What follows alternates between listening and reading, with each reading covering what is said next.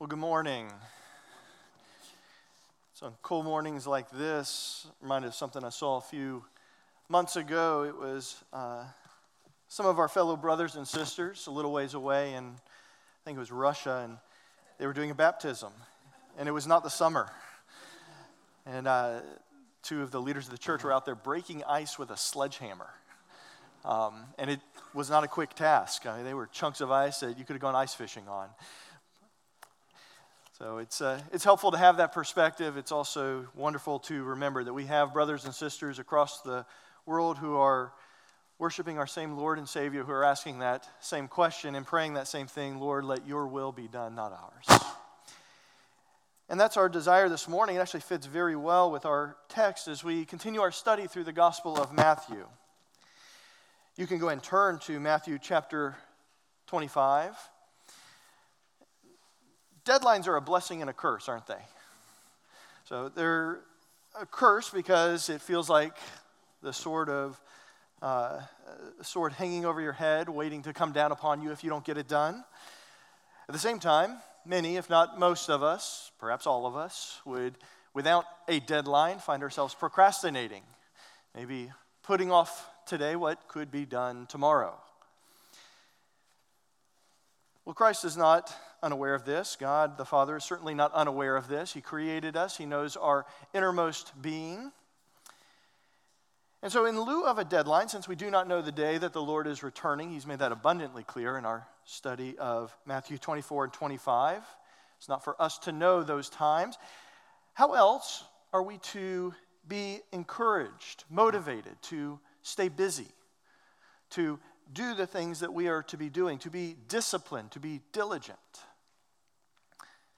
Well, that's what our study this morning is about.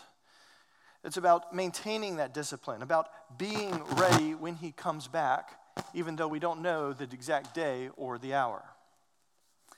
If you have your Bibles open, you can read along with me as we pick up in chapter 25 with a second of three parables that Jesus is telling as He further explains what the kingdom of God is like, specifically related to His return, to His second coming.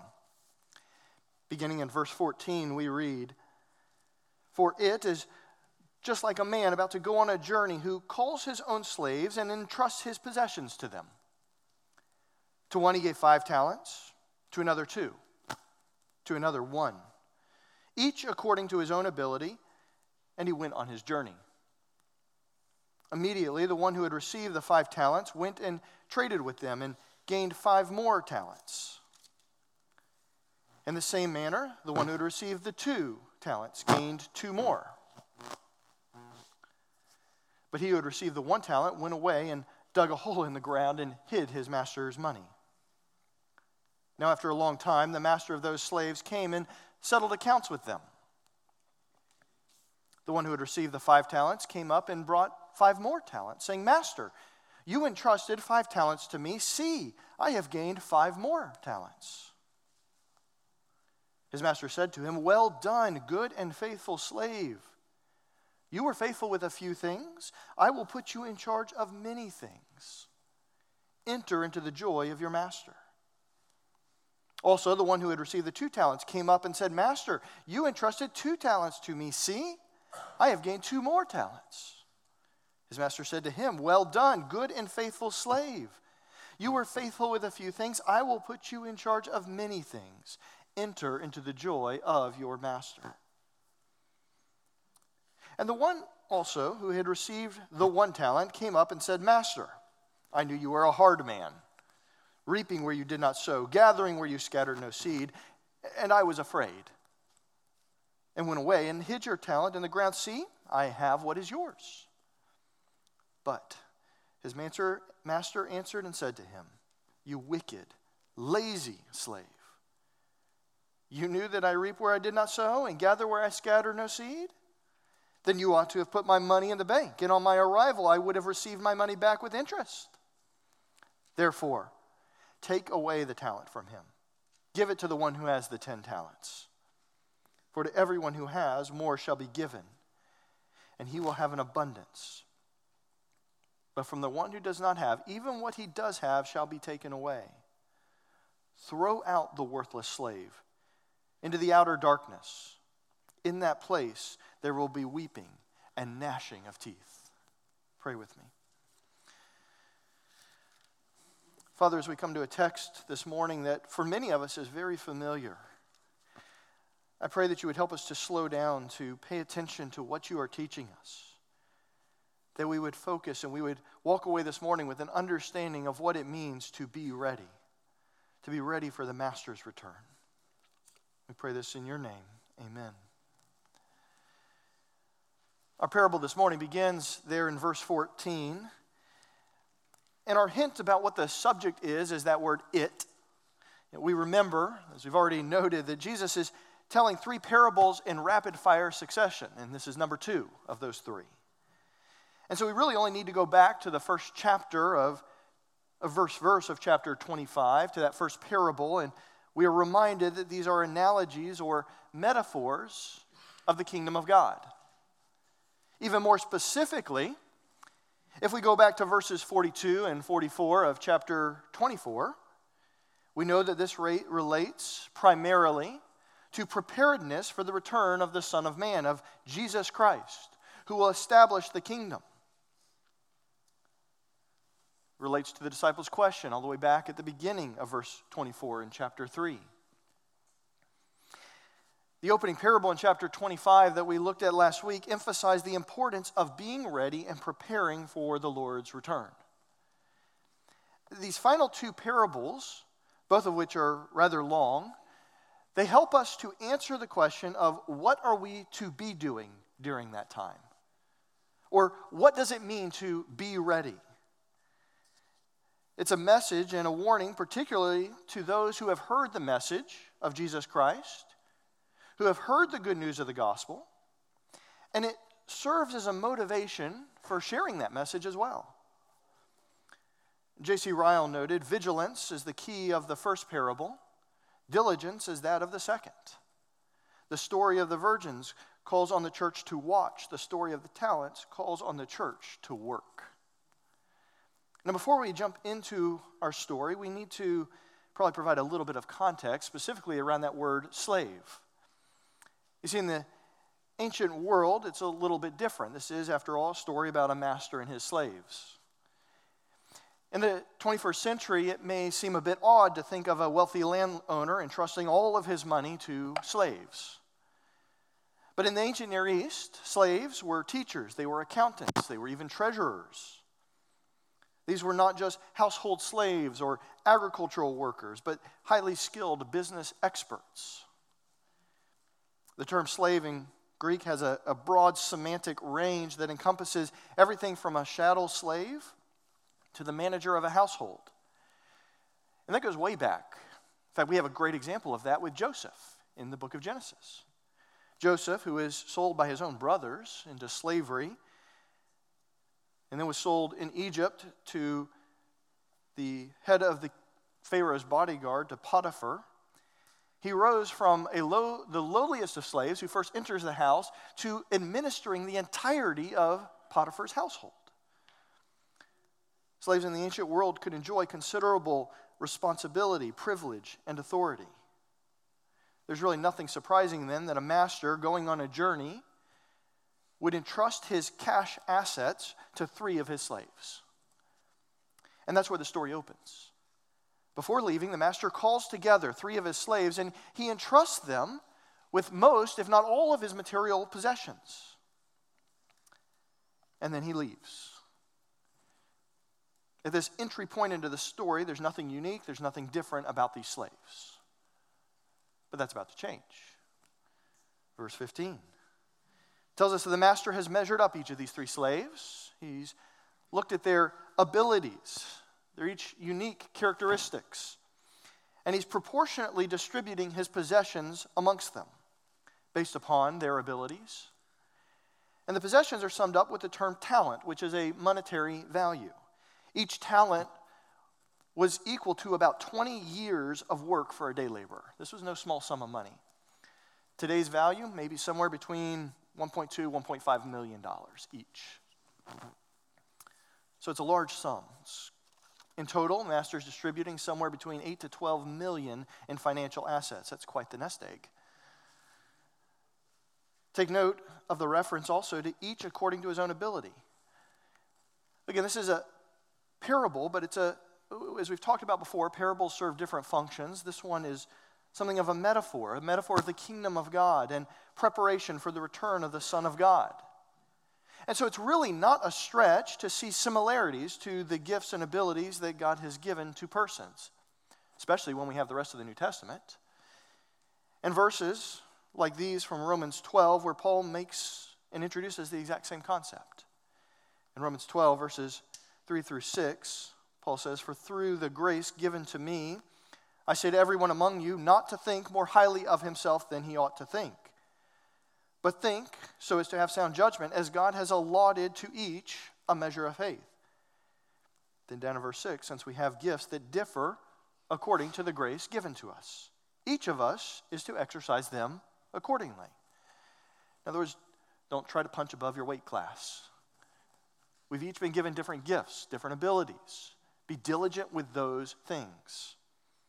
Or with reference to what we looked at a few weeks ago from 1 Peter chapter 4 verse 10.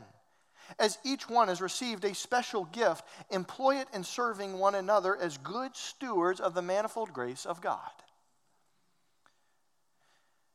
Interestingly, our English word talent when we think of talents and abilities, it's actually derived from this Greek monetary term. You might wonder, how did we get there? Most secular etymological studies, that is, word studies, and tracing the history of how words develop, even the secular ones will note that our modern meaning of talent, our English meaning of talent, as an ability or a skill, is derived from Matthew 25. It really came to be fixed in our English language in the 14th and 16th century. It's because of this close connection, the connection that becomes more certain and more clear throughout the rest of the New Testament. Returning, though, to our story, we have an example of talents given five to one, two to another, one to a third. And again, these are not small sums of money. Even the slave who received just one talent received one million or more in assets to manage and care for. The term entrusted also does not simply mean keep safe. Context determines its precise meaning. And here the master is handing over his possessions to the stewards of the house. The responsibility of the slave was to both protect and grow the value of the asset. Again, remember Joseph, a slave in the house of Potiphar. And you read in Genesis 39, beginning in verse 2, the Lord was with Joseph, so he became a successful man as he was in the house of his master the Egyptian. And his master saw that the Lord was with him, and how the Lord caused all that he did to prosper in his hand. So Joseph found favor in his sight, became his personal servant, and he, that is Potiphar, made him overseer over his entire house. All that he owned, he put in his charge. Once again, we find all that is owned handed to slaves. This handing over, this entrusting, has the expectation that the slave, the steward, will work hard to cause it to prosper and grow. In other words, the slave is to be busy working, making use of what has been put into his care. And that's precisely what happens. As soon as the master is departed, at the end of verse 15, in verse 16, the slave who received five talents, immediately, the text says, put it to work. And he worked hard. He gained five more talents, we learn. In verse 17, the slave who received two talents did likewise immediately. He goes, he works hard, and he doubles. By the time the master returns, he has doubled what was entrusted to him. That immediately at the start of verse 16 speaks to the promptness of the slaves in putting the money to work. They were impressed with the importance of this task, and they got to work right away. And so both of these first two slaves double their money. They earn 100% profit. And really, the implication is clear at this point. Jesus expects his disciples to be diligent, to be faithful, to work hard in this life, doing all that he has instructed while waiting for his return and for the kingdom. All is well, except there's a verse 18. And it starts with but. You see, there's a plot twist. The last servant is unwilling to work or take risks. So, what does he do? He digs a hole and he buries his money. There really could be no better definition of laziness than that. In fact, that's exactly how the master describes him upon his return in verse 26. Now, the laziness is not in burying the money. Burying the money was actually safer than depositing it in banks at that time. They didn't have federally insured banks. Digging a hole and burying money was considered a valid practice for safeguarding valuables. In and of itself, that's not the problem. The problem is the servant was entrusted with the money, not for stowing it away in a safe place, but for stewarding it, for growing it. It's the deliberate disobedience that's the problem here. No self respecting household steward does what this slave did. Imagine for a moment that you hire a financial advisor. You turn over your money to them to steward and to help grow. And after a few years, you check in on it only to find that all they did was put it in a safe deposit box and did nothing else with it. You would be pretty upset. Not only has it not been stewarded to increase in value, it's actually become less valuable because of inflation. If the advisor had at least put it in a bank, it would have gained some interest to offset that inflation. The plot twist is not that all this is that not all of the slaves are faithful slaves. Not all of the slaves are obedient. The plot twist is not all who call themselves a follower of Jesus Christ are truly his disciples. So, what now? Well, a long time passes. The hardworking slaves are doubling their money during this time. The lazy slave seems to be passing the time in pleasure and ease, living off of his master's resources, right? He's buried the money. He's doing no, if it's buried, he's got nothing to work with. So now he's just relaxing, living it up at his master's expense. Like those described in chapter 24 who are eating and drinking with no thought toward God or accountability toward the end. They go about indulging in the pleasures of this life, presuming upon God, as we saw last week, with no concern for the consequences. And let's be honest for a second. Sometimes we look at and we see people who seem to have it easy and we get jealous, don't we? We get jealous of their lack of worry, their lack of concern, the ease of this life. That is until the Son shows up or accountability comes into play. Or in this case, in this parable, the master arrives. In verse 19, after a long time, the master returns. And upon his return, we read that he settles accounts. Simply a reference for asking them to show the results of their time and their effort. It's not all that different from what Paul tells us in Ephesians. Redeem the time, make the most of your time, buy back your time because the days are evil. Notice that in this parable, the emphasis has shifted from the unexpected nature of Christ's return to the lengthiness of the time and the discipline and hard work that is expected of a disciple of Jesus Christ. And it gets to the heart of what do I do while I wait? And the answer is work hard. Jesus really does provide some pretty clear clues, by the way, that his return will not be quick. It may be near, but it's not soon as we would count soon. And so there is accountability for how we spend our time on this earth. And that accountability is really the focus of our story. After a long time, the master returns. And in verse 20, the first servant comes to his master.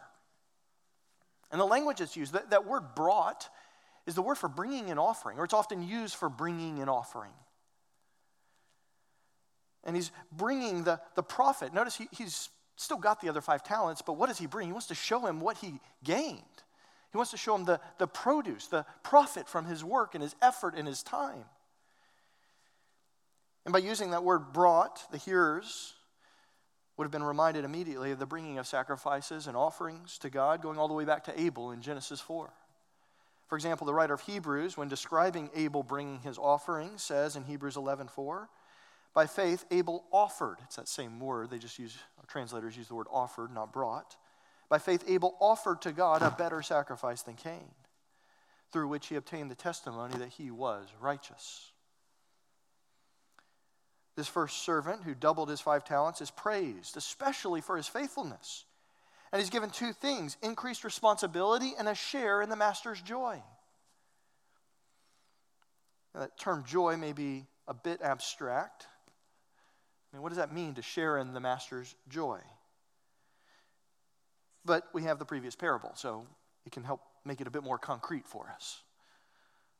In the previous parable, the faithful bridesmaids entered into somewhere, didn't they? Where did they enter? Into the wedding feast. The wedding feast that belonged to the groom.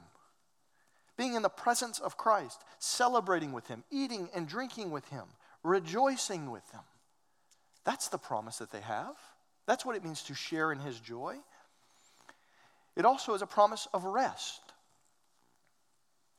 But again, you got to put on your biblical glasses because we're not talking about rest the way we think of a vacation. There is no work. It's not the cessation from work, but it's rest from sin cursed toil, from hardship. Instead, it's talking about service that will no longer be by the sweat of your brow. Have you ever had jobs to do that didn't feel like work? Maybe you wanted to surprise someone. And so you got to work, and you had to work really hard, but you were so excited about what you were doing, you didn't feel like work. That's what it's going to be like all the time. And here are the promises that the faithful slave will enter into the joy of his master. The master is the groom of the previous parable. It is Jesus Christ, and the joy is the same. The reward is the same to be serving in his presence,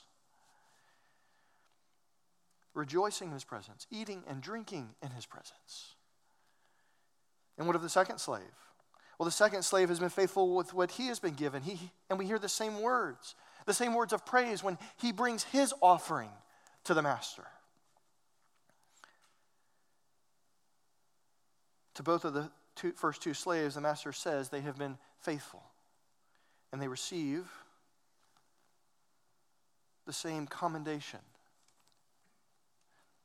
Notice also, perhaps more, I should say, interestingly, the master says they've been faithful with few things. Now, doesn't that sound like a misstatement? I mean, we just talked about how much money this was. I, I don't care whether it was then or it's now. Five to ten million dollars is a lot of money. That's not a little. That's not a few things. Well, the first slave, I mean, he was entrusted with 100 years worth of wages. Second slave, 40 years worth of wages. There's really only one way this can be a few things by comparison. A lot looks like a little when it's placed next to a lot more. My kids think I'm tall until I stand next to a professional basketball player. Suddenly I look small. The greatness of what they will be entrusted with as faithful servants of the kingdom makes anything look small. That's how significant the reward is. It makes millions of dollars by our reckoning, millions of dollars look minuscule, as if it's nothing as large as it may seem in this life, whatever you've been entrusted with, it will pale in comparison to what God has in store and what will be entrusted to the faithful steward in the life to come. Remember what we saw a few weeks ago. Faithfulness does not mean an end to work. It means more responsibility and greater work in the kingdom of God. The difference is it will no longer be constantly fighting the thorns and the thistles and the sin of this life. Something that's quite honestly hard to even wrap our minds around. Note two, the master says, Well done, good and faithful slave. Now, that's an odd thing to say. It, it might not strike you as odd because you've heard it, especially if you've grown up in the church, you've heard that statement quite a number of times. It's very common. Um, but if you were there hearing this parable for the first time in that culture, that would have been a rather odd thing to hear him say. You see, a master does not praise a slave for simply doing what they're supposed to do. As great as doubling the money was, under the ancient Near Eastern code of Hammurabi, that was the bare minimum profit that was expected.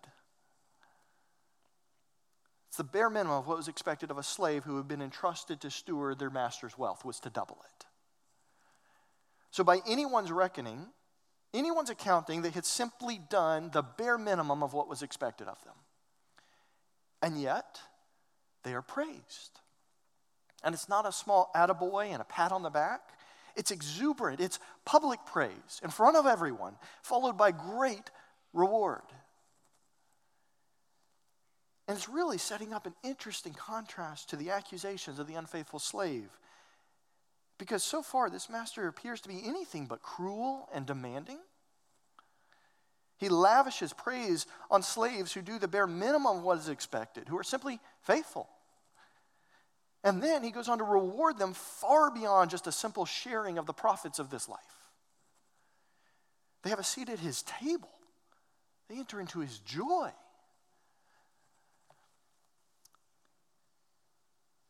It becomes clear that the accusations that follow are intended then to shift blame away from a disobedient and guilty conscience. Contrary to the accusations that follow, this master is unbelievably generous to those who love him and work hard for him. That other side of him, the side we see at the end of this parable, is revealed only against his enemies, those who willfully defy him and are disobedient. And so in the next few verses, we watch as a slave becomes a prophet. Or at least he makes a self fulfilling prophecy in verses 24 through 30. That third servant accuses his master of being a hard man. That's a, another word for that is cruel, as being a cruel man. The slave defines that cruelty by saying he profits off of the back of others without doing the work himself. What's the slave accusing the master of being? Lazy. Accusing him of being lazy and selfish. How's that for irony? The slave has been living off of the resources of the master, eating his food, sleeping in his house while doing absolutely nothing for this very long time. Completely ignoring his responsibility, subsisting or living entirely off of the generosity of the master. And now he has the audacity to try and make it look like it's really the master who is lazy and cruel. The servant tries to blame his own laziness, his own self serving life on the master, saying he was fearful. Which again is an accusation that doesn't hold water with what we know about the master so far. Doing the bare minimum generated great praise, great reward. The only reason to fear is if you were lazy and disobedient. And there it is. We have a glimpse into the character of the slave. He was inherently lazy. He was inherently disobedient, so there was reason to fear. Perhaps, too, he's jealous of having been given less than the other two. So, in a rather spiteful act, he returns to his master what belongs to him, nor more, no less, making excuses along the way. It's really putting it mildly. He maligns and accuses him. What this servant overlooks entirely is his responsibility to his master and his obligation to faithfully perform his assigned duties. And that failure betrays his lack of love for the master, which again he masks, masks by blaming and slandering him and excusing himself. Well, how does the master respond? The master condemns the servant on the basis of the servant's own words, words which really do nothing more than prove the slave's guilt. If the master was so hard, should not the servant have put the money where it would have been relatively safe, earning interest and required no work? In other words, be lazy, but earn me something while you're being lazy. The master's words in verse 26 have an implied if. And really, there's an intended sarcasm to them. The reality is, this is not a cruel or selfish master at all. But like all good lies, all good slanderous accusations, there was a kernel of truth in what the wicked and the lazy slave said. It is true, the master expected a profit and good stewardship from what he entrusted to the slaves. But the motivation was very different. Very different from what the wicked and lazy slave would have you believe. The master doesn't provide work to punish or to threaten, but to provide opportunity for stewardship so that he might reward abundantly and lavishly. The slave has misunderstood and mischaracterized the motivation. He has maligned the master's character. It's like a child who misunderstands why their parent has rules. Let me ask the children a question here. Let me ask you uh, aren't your parents, isn't it true that they're just mean and they're unloving? Uh, don't they really hate you because they won't let you eat sugar and drink soda all the time? Aren't your parents just cruel taskmasters? Because they want you to do school and not watch television and play video or computer games all day long. And isn't it clear that your parents don't love you? They're just mean people because they make you wash your hands and avoid germs that would cause sickness and disease. What about chores? I mean, parents profit from their child labor. It's not like it'll actually prepare you for greater responsibility. It's not like it will help you later in life, right? All these rules, all these chores, the only explanation could be cruelty and selfishness, right? You see the irony? When you stop and think about it, you realize that this wicked slave has completely misunderstood, mischaracterized, and maligned his master. He has ignored the real reason the master expects his slaves to work, so that they might receive great reward, so that they might be prepared for the life to come. The sad end of the slaves come in the final verses. The talent entrusted to the wicked servant is taken from him. The relationship between master and servant is severed forever. It's given to the man who has 10 talents, following what we might call a kingdom rule that Jesus has already taught back in chapter 13, verse 12. For whoever has, to him more shall be given, and he will have, he will have an abundance. But whoever does not have, even what he has shall be taken away from him.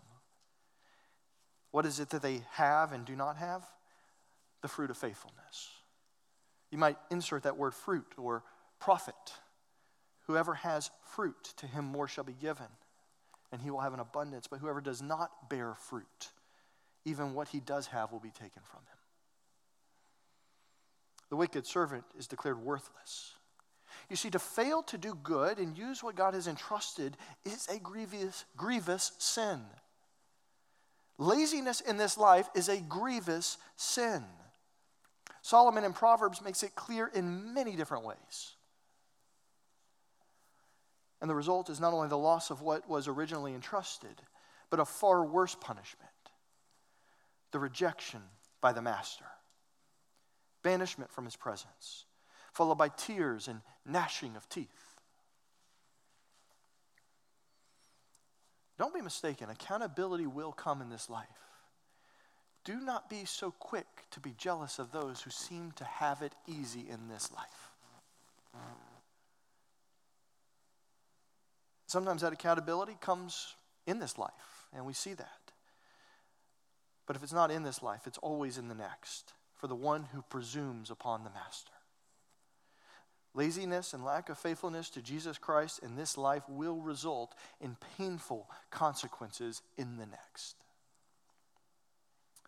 What becomes abundantly clear is that obedience and stewarding what the Master has entrusted to us in this life will have reward. Watching and being ready does not mean idleness and laziness. We're not done yet. Because I think there's a possibility that at least a few of us have a question we're trying to answer as we read and study a parable like this. We think, okay, I, I understand the reward, I understand the consequence, but didn't the master give or entrust the other slave with a talent? Doesn't that mean he was a Christian? What does that mean about my salvation?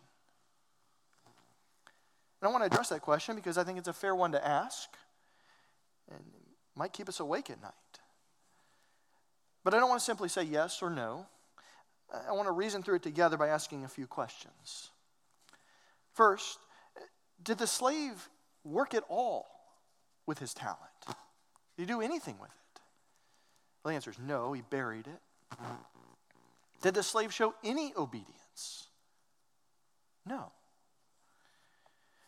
Did the slave love his master? That's pretty clear that there's a hard no there. In fact, he says he was afraid of his master.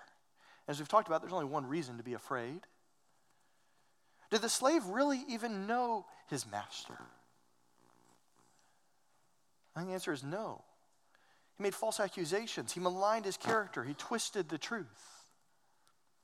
Does that sound at all like someone who is a true disciple? No, I, I would suggest this. The slave was given a talent in order to prove, to demonstrate that he was not even a faithful slave to begin with. He was an impostor, a wicked and lazy, untrustworthy slave. But you see, what it shows is how patient and gentle the master was. He knew this already, he had measured them up. That's why he gave him only one talent. And yet, he gave him one talent.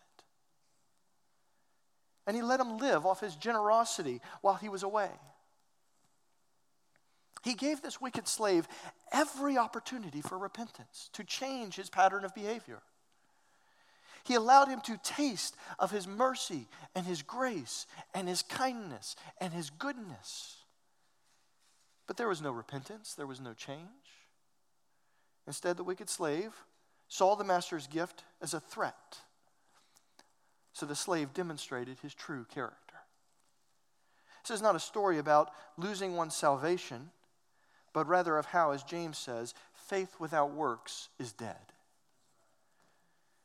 In fact, Jesus provides the very same basis for the rest of James' entire analogy there in James 2 14 through 17 in the third parable that we'll look at in a couple of weeks.